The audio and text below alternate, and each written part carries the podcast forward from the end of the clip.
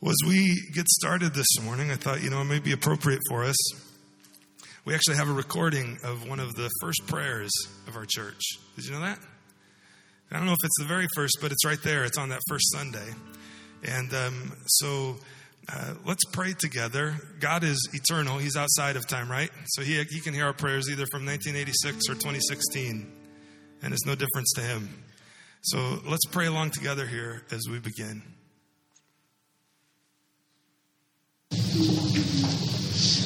On behalf of everyone involved in getting this started, I'd like to extend a very warm Christian welcome to everyone and thank you all for coming. Let's arise. Ask for God's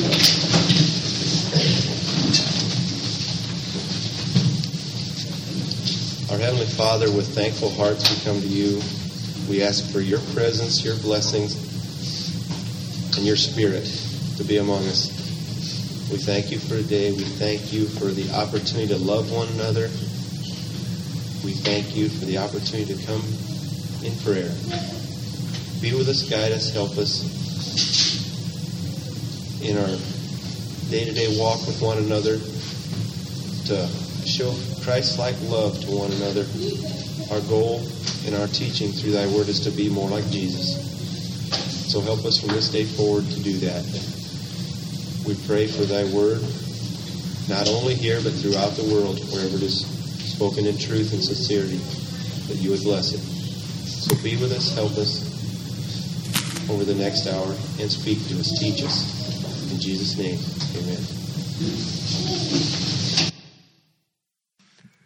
Isn't it great to be a part of a church, though, where we have a history like that, where we can look back at God's faithfulness and see what he's done? Amen. It is. It really is. And I'm grateful for that. And sadly, many churches haven't remained faithful, but by God's grace, he's still remained faithful to us. We celebrated 30 years as a church, and it's fun to think back at that time. Check out this picture. This is from that first year. Are you in it? Do you reckon anybody recognize themselves in that photo? It was right over here.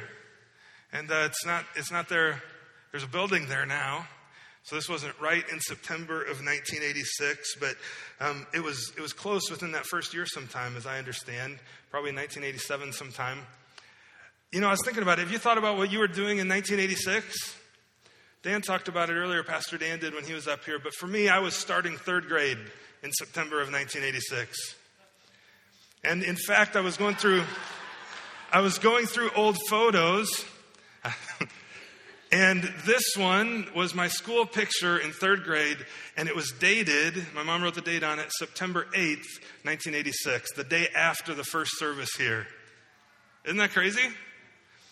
I look at that kid and I go, I don't know if I see a pastor.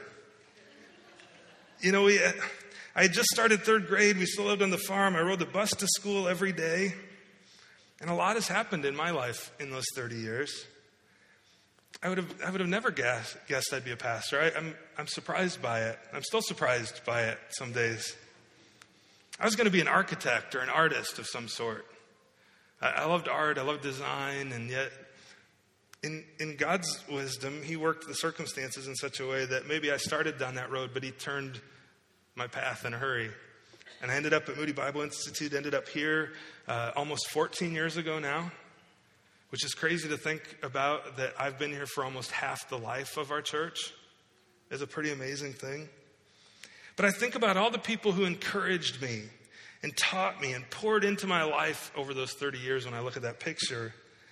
I look back and I see how kind and how merciful and how gracious God has been to me and how good he was to me through my family and my friends over those 30 years. I wonder for you, when you look back at 1986, how many of you, you're 1986, when was that? I wasn't even alive. Anybody? A whole bunch of you. Wasn't even alive in 1986. But for you, when you look back, I hope it stirs your heart to God's faithfulness and thankfulness, and it puts a hope in you in Jesus for the future. But the truth is, for all of us, when we look back at the past, sometimes we look back, and rather than turning our eyes forward, looking back tends to create some discontent in our hearts. Is that the case for you? It can be the case for me sometimes. I look back with this nostalgic thinking about yesteryear and think, oh, those were the good old days. Oh, I wish I could go back to that. I wish I could go back to that. But the reality is the good old days were never all that good, is the truth. This is the story of the Israelites. Did you know that? The Israelites were freed by God from slavery in Egypt, yet after wandering in the wilderness due to their own sin, they sin further and they start complaining to God. And the text says that they even longed and lusted to go back into slavery, back to Egypt. They looked back at it and they said, oh, remember those days? Those were the good days. That's when we had food, and that's when we had stuff to drink, and that's when we didn't wander in the desert. And Moses and other leaders are like, are you kidding me? You were a slave. You were beaten within inches of your life at times for not working hard enough. You were under an incredible oppressor in Pharaoh. Those were the good old days, really? Really? We look back with kind of rose-colored glasses sometimes, don't we? And the reason I bring that up is sometimes before long, we kind of can do the same things. And we long for things that are past, that God has said, hey, that was good, but that's done. Let's move forward. It's funny, though, how, you know, if we put up photos of the past, we always put up the good ones, don't we? We never put up the ones, we put up our successes. You know, we don't put up the photos of our failures because we've had them, haven't we, as a church, as individuals? We've had some rough days. But I wondered if we did a slideshow this morning, which we're not, but if we did, part of me would want to go, I want to put up some of those slides. And you're like, why would you want to do that? Because it's to remind us that God was still faithful when we weren't faithful. Amen? Isn't that good? We serve a good God. It makes me thankful looking back about the way God works. By his design, there's no going back. You ever notice how he designed time? Unlike Marty McFly, you can't go back. You can't go live it over. You can't do it over. It's always in God's heart and in his agenda today and the future that's in mind. So I bring that up because every time in God's word, when we're told to remember, it's always with the present and the future ahead. Have you noticed that? Every time he tells his people to remember something he did or to remember something that was good, he does it with the idea that it's going to motivate them to trust him further and even more in the future. Not to just look back at the past and reminisce about it and go, oh, those were the good old days. It's always in view of the future. We don't remember the past for the sake of the past. We remember it. We take a little bit of time this morning to remember our 30 years as a church, to remember not the good old days, but to remember Jesus' faithfulness and our good God. Amen? Amen? That's why we remember things. That's why we celebrate the past, to trust God for the future. See, celebrating our 30th birthday, I like birthday better than anniversary because it makes me think forward. Celebrating our 30th birthday as a church this week, it was on Wednesday, September 7th. That's great and that's exciting, but I'm only interested in doing that in so much as it reminds us of God's faithfulness to us in the past so that we would trust him to be faithful to us in the future. Right? That's why we remember the past. There's no going back. There's only looking forward. After the Israelites crossed the Red Sea, what happened to the sea behind them? It closed up. No going back. After they crossed the Jordan River, what happened to the river behind them? Closed up. There's no going back. After we turned the calendar on 30 years, guess what happened behind us? Closed up. No going back. Today's year 31. And that's a good day and a good year because our God is good. Amen? Amen. And so God's word, he commands us to remember the past only in so much as it reminds us of Jesus' faithfulness to us in the future. In fact, in Isaiah chapter 43, we see God do this. And again, hear me when I say this. I'm not saying it's wrong for us to remember the past. I'm saying it's really good to remember the past. But I'm saying when we do it with our eyes forward. Do it with our eyes forward. Amen? Look at this in Isaiah chapter 43. But now thus says the Lord, he who created you, O Jacob, he who formed you, O Israel, fear not, for I have redeemed you. These are words that I believe God's heart would be towards you and towards our church. I've called you by name. You are mine. When you pass through the waters, I'll be with you. And through the rivers, they will not overwhelm you. When you walk through the fire, you shall not be burned, and the flame shall not consume you. For I am the Lord your God, the Holy One of Israel, your Savior. I give Egypt as your ransom, Cush and Seba in exchange for you. God's like, I trade whole nations. I stir nations because I love you. Because you are precious in my eyes. Maybe you need to hear that from the Lord today. You are precious in his eyes and honored. And I love you. God says you're loved. I give men in return for you, peoples in exchange for your life. Fear not, I am with you. I will bring your offspring from the east, and from the west I will gather you. I will say to the north, give up, and to the south, do not withhold. Bring my sons from afar and my daughters from the end of the earth. Everyone who's called by my name, whom I created for my glory, whom I formed and made. Bring out the people who are blind, yet have eyes, who are deaf, yet have ears. All the nations gather together and the peoples assemble. Who among them can declare this and show us the former things? Let them bring their witnesses to prove them right. God's like, what other God can talk and tell you about his faithfulness than me? No one. And you're my witnesses to my faithfulness. It's true. He says, verse 10, you're my witnesses, declares the Lord, and my servant whom I've chosen, that you may know and believe me and understand that I'm he. Before me, no God was formed, and nor shall there be any after me. I am the Lord, and besides me there is no Savior. I declared and I saved and proclaimed when there was no strange God among you, and you are my witnesses, declares the Lord, and I am God.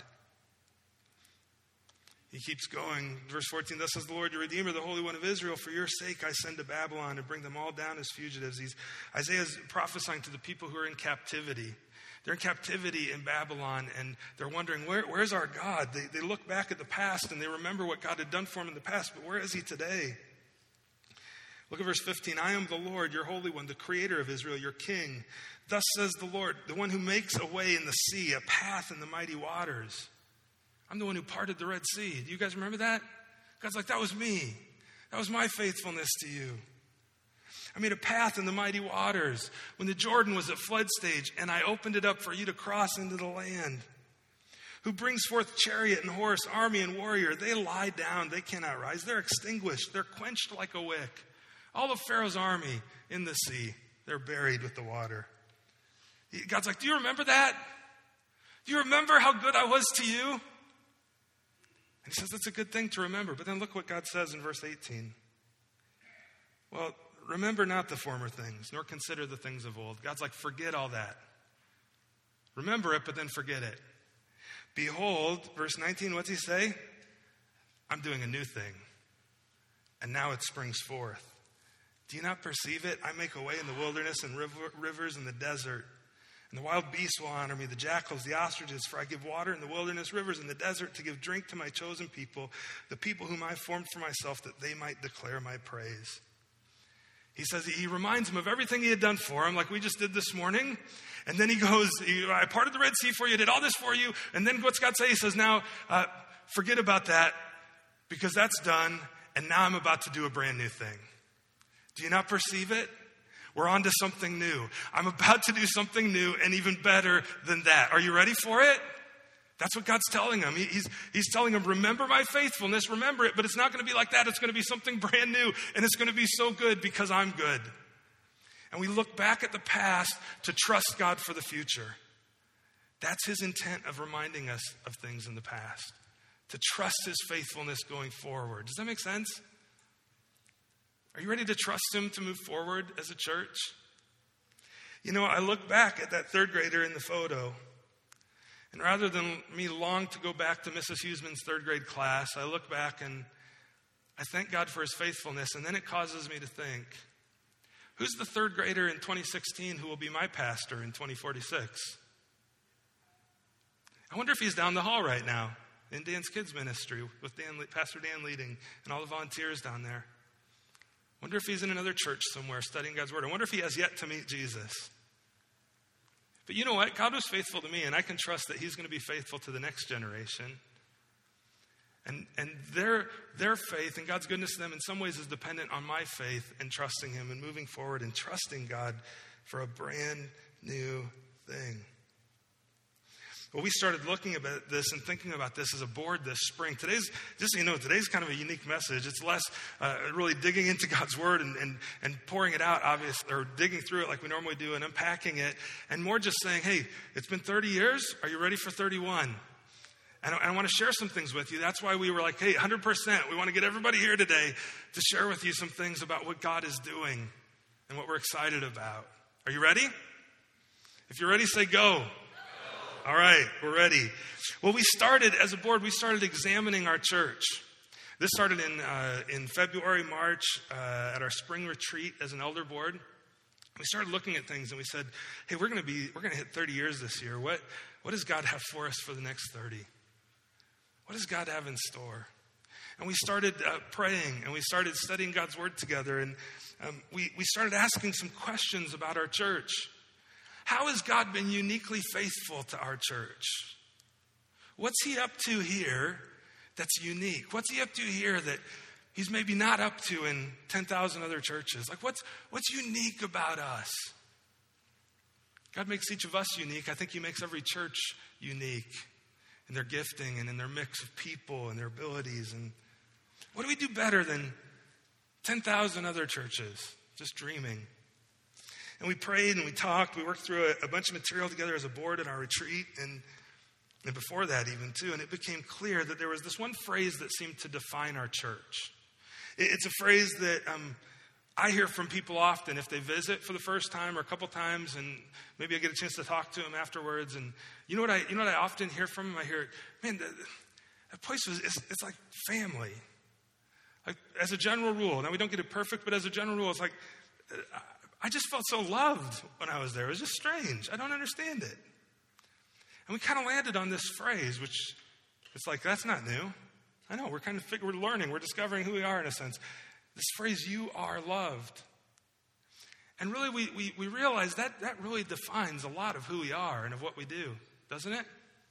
I mean, when somebody new comes, maybe you're new today, somebody new comes to our church, what we want them to leave understanding or hearing is that one, they're loved by Jesus, and two, they're loved by us. They're loved by Jesus, and they're loved by us.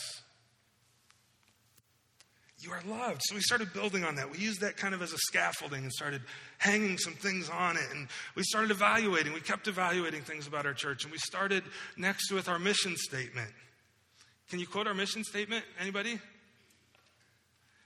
It goes like this. Our purpose statement, we exist. It's really good. We exist to see people transformed into fully devoted followers of Jesus Christ through the power of the Holy Spirit and the Word of God.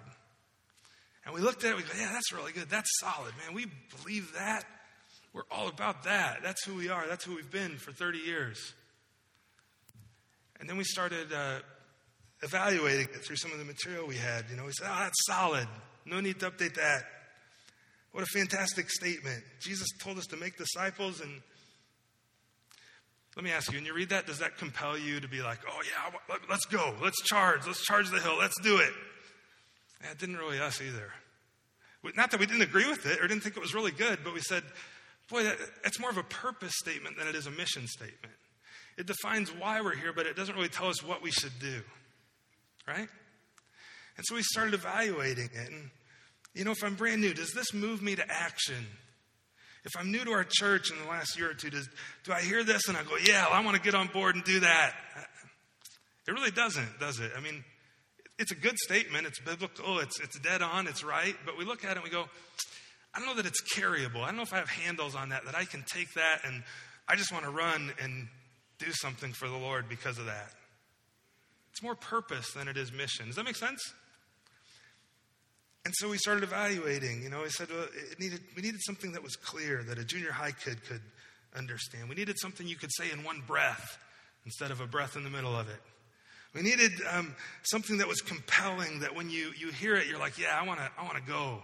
Let's do it. That's our mission. We needed something that was contextual, that really fit our context of a place where you're loved by Jesus and by us. And it was actionable. So we looked at it. We worked on it for quite a while. We spent a ton of time on this. And we adjusted it to this. And you've maybe heard me say it and you've seen it. It's actually been on the website for a little while now. But here's our mission statement. and I want to unpack it with you a little bit today.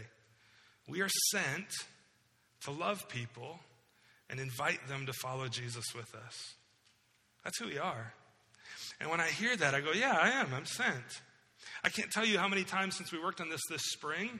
And we're not throwing the other statement out. We're saying that's still a purpose statement. That's still true if we are. But this, when we want people to learn this and know this and memorize this, we're sent.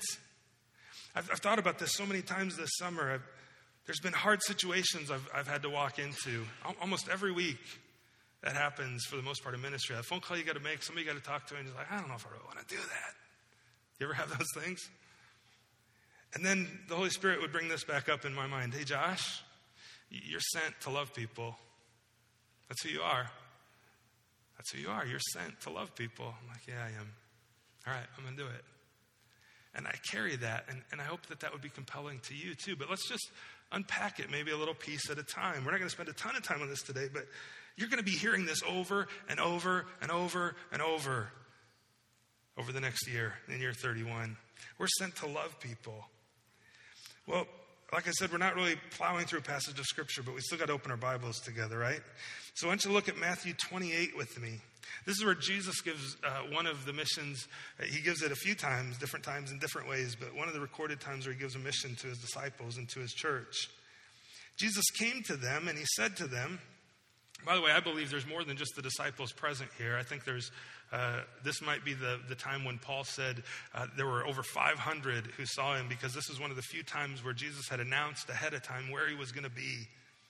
And Jesus came and he said to them, all authority in heaven and on earth has been given to me. That sounds like a lot of authority, doesn't it? That's a lot of authority, all of it, in heaven and on earth. And look what he says. He says, go therefore.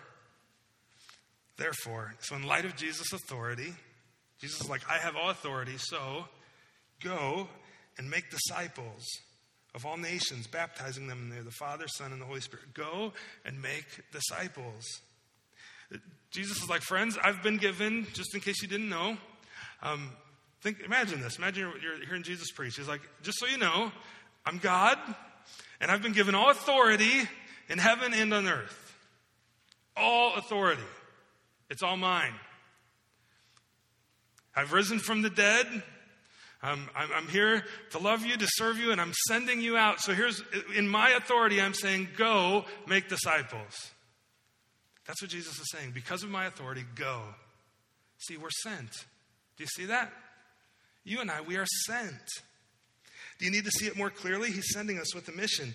In John 17, Jesus is praying the night before he's crucified. Verse 18, he says to his Father, just as you sent me into the world, so I have sent them into the world. This is why he's praying in the garden. I've sent them. And it says here in the text, he was praying not just for his disciples, but for everyone who would believe after him. Guess who that includes? Did you believe after or before the disciples? After, unless you're like 2,000 years old. After. So you have been sent. Jesus is like, I'm sending you. Jesus says to them again, peace be with you. As the Father has sent me, even so I'm sending you. Loved ones, our God is a missionary God. And after you are called to him in faith, if you've trusted him, if you've become a Christian, you are sent by him on mission. He makes no exceptions. Look at it in Scripture. Every time somebody comes to faith, they're sent. The only exception I can find is the thief on the cross, because it's not like he could get down. But even then, he witnesses to the guy on the other cross, so I think he was sent to the cross. Where are you sent? Well, where do you work? Do you think God is sovereign over that? I think he is. I don't like my job, though. Yeah, but God gave you a job. You're sent there. Did you know that?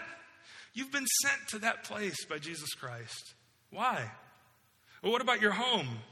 Are you a child? Are you a parent? Are you a grandparent? You were sent there by the God of all authority and power. You were sent there. He orchestrates everything. You were sent there. It's not a mistake. It's not on accident. Who's the person you work next to? Who works down the hall? Who's in the cubicle next to you? You were sent to that place. Why? Well, the next phase. You were sent to love people. The guy in the cubicle next over to you who plays his music and annoys you like crazy, or the guy just down the line in the factory who is just the most annoying, frustrating person you've ever met, guess what? You've been sent there to love him or to love her. You've been sent to love people. That's what Jesus has sent you to do. That's part of it. You've been sent to love people.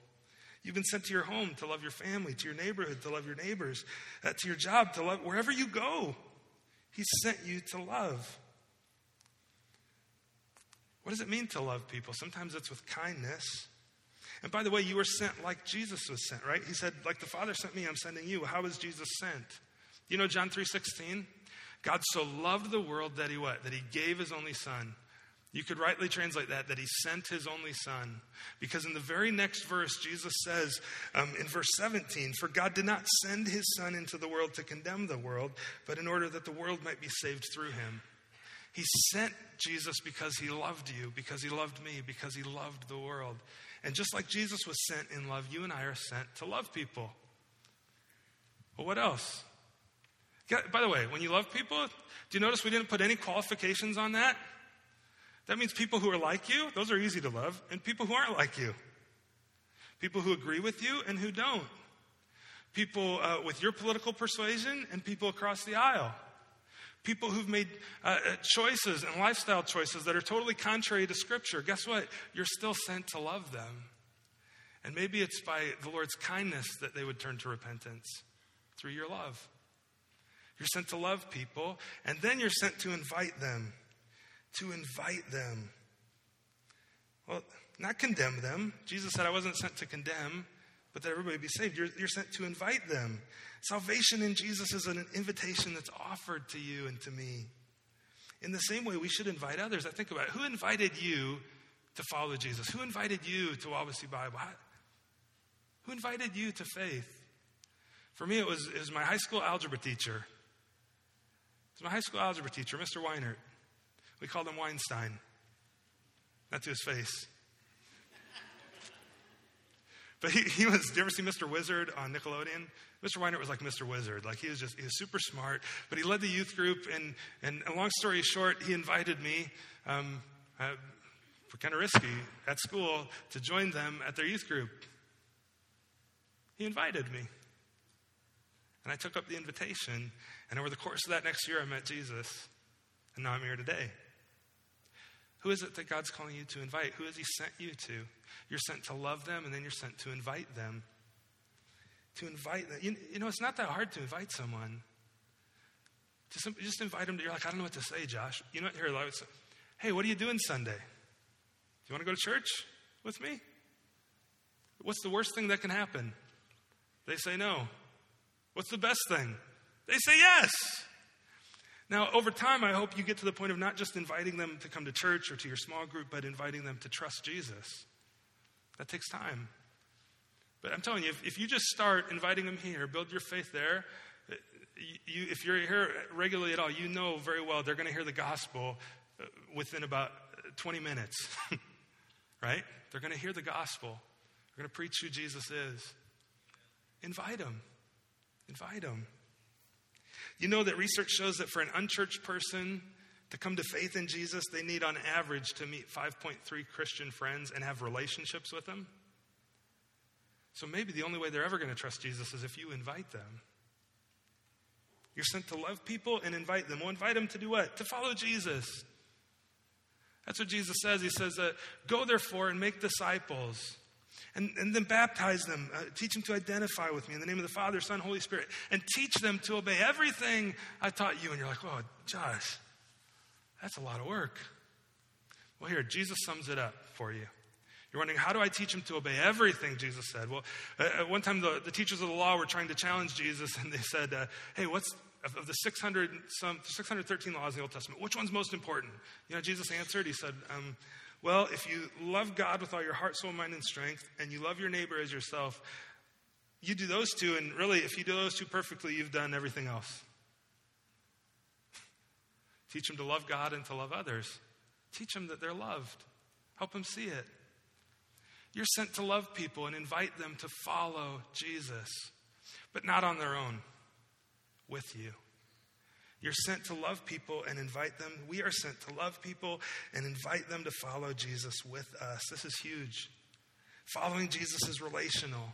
And if we're not inviting them to follow Jesus with us, we might as well just invite them to go play golf into the country club. We need to invite them to follow Jesus with us. I want to challenge you to memorize that statement. And I think if you do, you're going to find out, like me, that there's going to be days you don't feel like loving people. Hope you're okay with a pastor who admits that. There's days I don't feel like loving people, but I know the truth of the matter is that Jesus has sent me to love people and to invite them to follow Jesus with me. Amen? And he sent you. He sent you. He sent me. That's who we are as a church. We are sent. But there's a couple things, other things you're going to start seeing and hearing regularly besides this new mission statement. We didn't stop with retooling our mission statement. We also updated our core values, or better said, our motive for why we do that. Our motive for why we love people and invite them to follow Jesus. I got a question. I asked this of our board when we started this process. I said, did you know that as a church, we have 9 core values? We've had them really since around the beginning of the church sometime. I'm not exactly sure when they started. Some of you might be able to tell us, but I said, can you name any of them? So I'm going to ask you, can you name any of our 9 core values? Yeah, I couldn't either. None of us could. We didn't know it. They were all really good statements that we go, yeah, I believe. Oh, yeah, we read that. Yeah, that's really good. We like that. But we realize that really doesn't describe it. That's not something we hold deeply so much that we can just rattle it off the tip of our tongue and say that's who we are. That's what we hold deeply to. So what we're going to be doing over the next 5 weeks is we've kind of looked at our mission statement. We looked at this fact that we're loved. We built on that. We said we're sent to love people then and invite them to follow Jesus with us. And why do we do that? Well, we have a list of 5 things that really we believe describe who we are, what we're about, and what we hold to deeply as a church, right? So what I'm going to do, I'm going to give you a brief overview of them really quick right now. And then each week we're going to take one and a passage of scripture. Next week we'll be in Colossians chapter 1. And we're going to take 5 weeks and we're going to unpack these core values. And I think when you hear these, you're going to hear them and you're going to go, yeah, nailed it. That's who we are. That's our church. That's who we are, man. That's why we love people. You want to hear the first one? It starts like this. You've heard this maybe before. Number one, it's all about Jesus. You ever hear anybody say that? It's all about Jesus.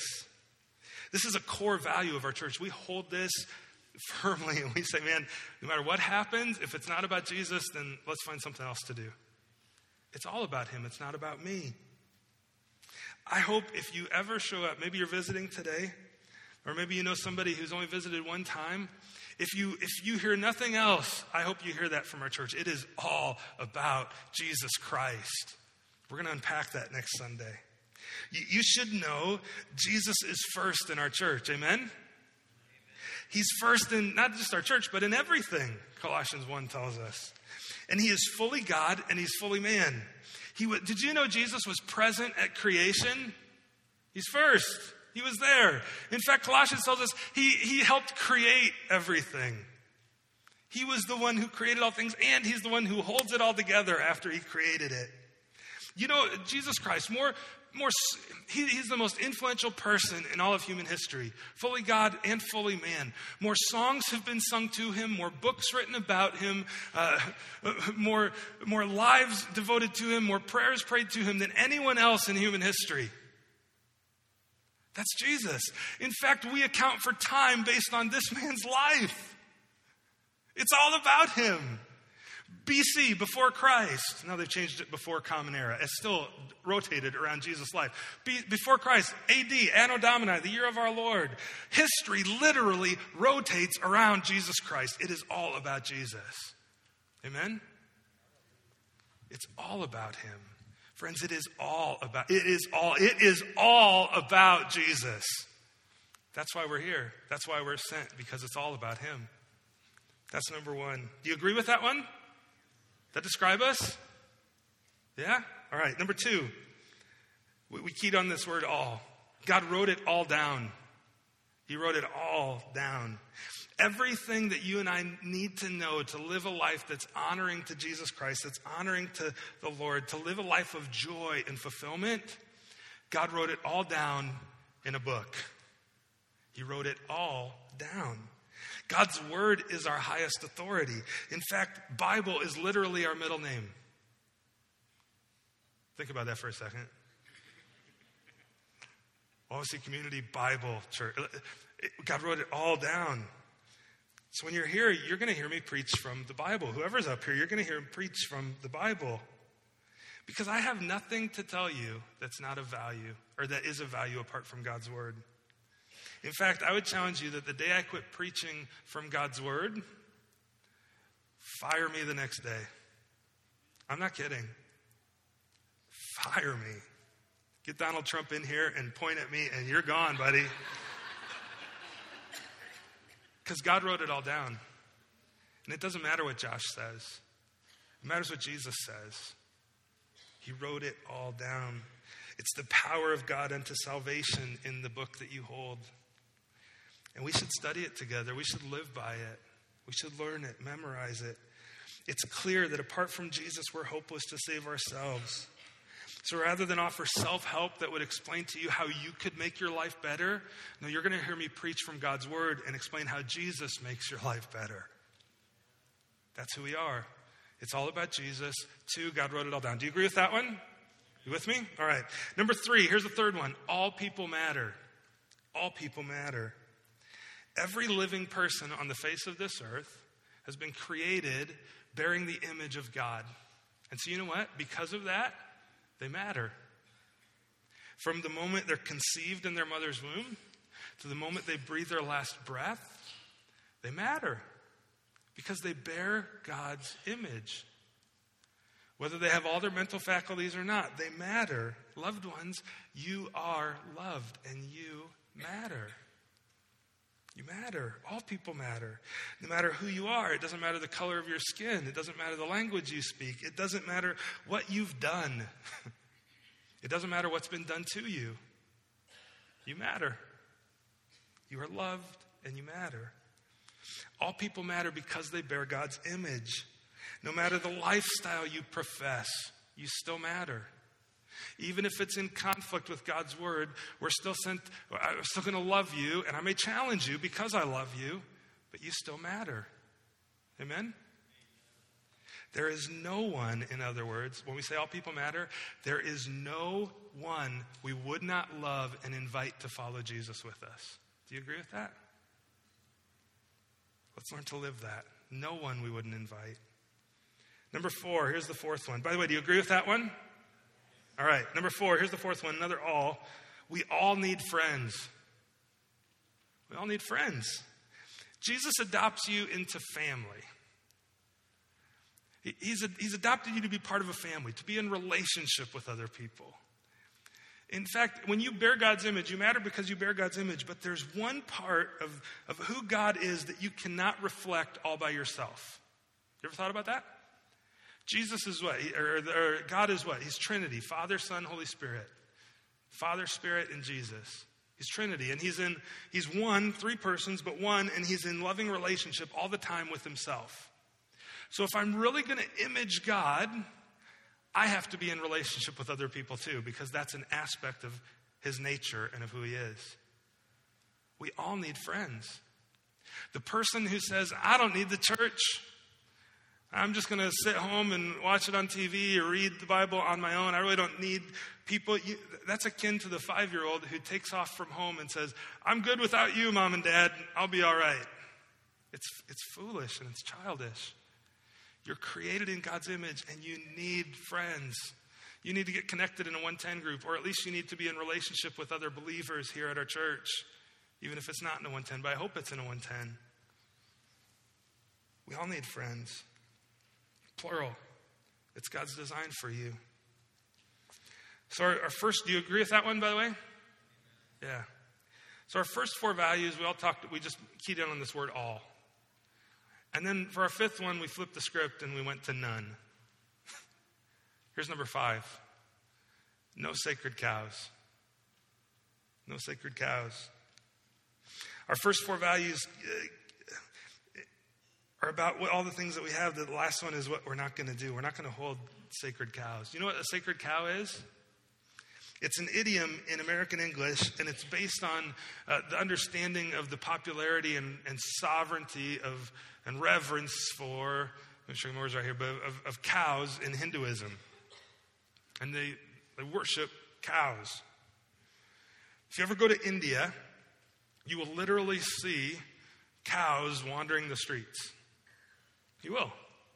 You'll see them sitting on the roadside. You'll see people, they'll be in the middle of the road, and cars will slow down and drive around them or just stop and wait for them, sometimes an hour or more to cross before they keep going because they're sacred.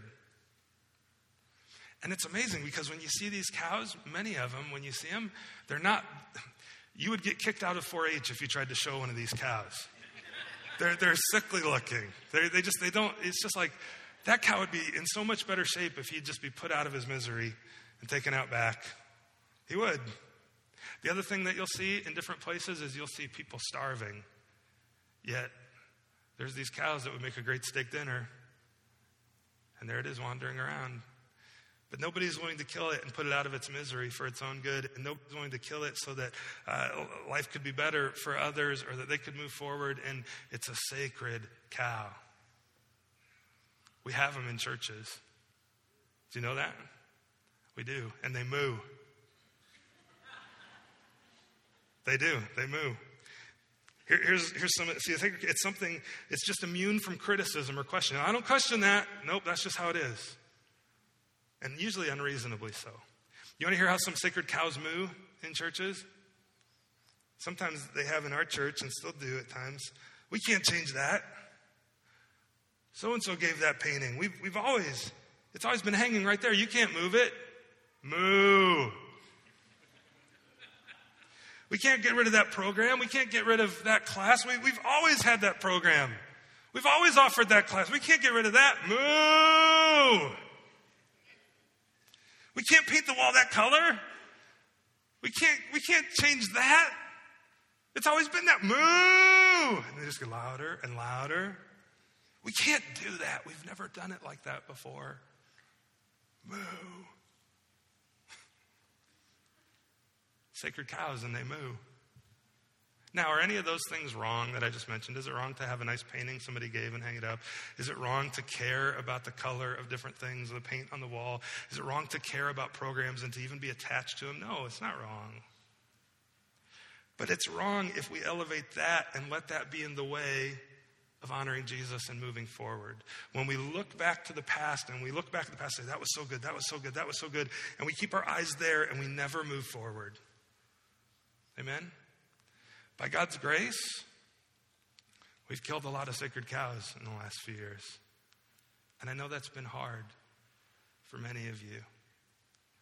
But I want to tell you how encouraging it is to see what God's been doing and to see your faith and your willingness to say, you know what? Jesus is sacred. My opinion is not. God's word is sacred. My agenda is not. And that we're willing to change anything short of God's word and believing in who Jesus is and the truth of the gospel. But everything else we hold with an open hand and we go, you know what? If we would change this and let go of this, if that would help more people understand this and meet Jesus, you know what? That's going to be really hard, but I'll let go. Because it's not sacred, Jesus is, and that's who I hold on to. It's a core value of our church. No sacred cows. We all have them. I have them. I have them. And I have to be willing to take it out back and shoot it if it means that the gospel will move forward more powerfully. Amen?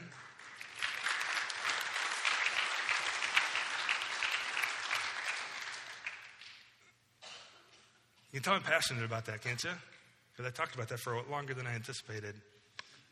But here's what I want you to leave with knowing. There's a lot of big things coming for our church in year 31. You'll hear more about it unrolled here over the next few months. By God's grace, hopefully a building campaign where we can renovate some things in our church and even add on. A campaign financially where we're going to go on a journey together spiritually. Hiring another pastor. There's a lot of big and good things happening here. God's been really gracious to us. But as we do this, you're gonna hear these things more and more that we gotta, if we're gonna maintain unity, if we're gonna maintain faithfulness to Jesus, we gotta understand who we are. And who are we? We're sent to love people and to invite them to follow Jesus with us. And why do we do it? Because it's all about Jesus. And God wrote it all down for us. And all people matter. And we all need friends. And we're not holding on to any sacred cows. Amen? You'll hear more about it this fall as we keep going. But you need to know that you're loved. And God has been incredibly faithful and good to our church over 30 years. Hear that. He has done some incredible things here. And I'm so thankful to be a part of it. But like he said to the Israelites through Isaiah, forget that. I'm doing a new thing. Let's trust him to move forward. Amen?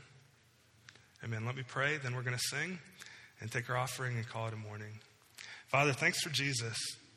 Thanks that it is all about him. This is his church. It's not my church. It's not our church. It's his. He is the senior pastor. And Lord, because of that, he has authority to send us to do his will, not ours, but his.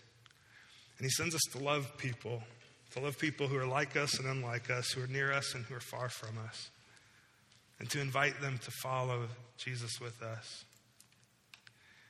Lord, remind us as we look this morning that it is all about Jesus over the coming weeks. Remind us that he's sacred. Remind us that you've written all of it down, that we look to your word for our authority, not our opinions. Father, I pray as people come to our church that they would know that they're loved by you and by us and that they matter, no matter who they are. I pray that all of us would learn to be in relationship and in friendship with others. And Lord, I pray that we would hold to Jesus and to your word only. And that everything else, all of our preferences, we would be willing to release them if it meant more people meeting Jesus and more glory for Jesus Christ. Father, we love you. It's all because you love us. We pray this in Jesus' name. Amen.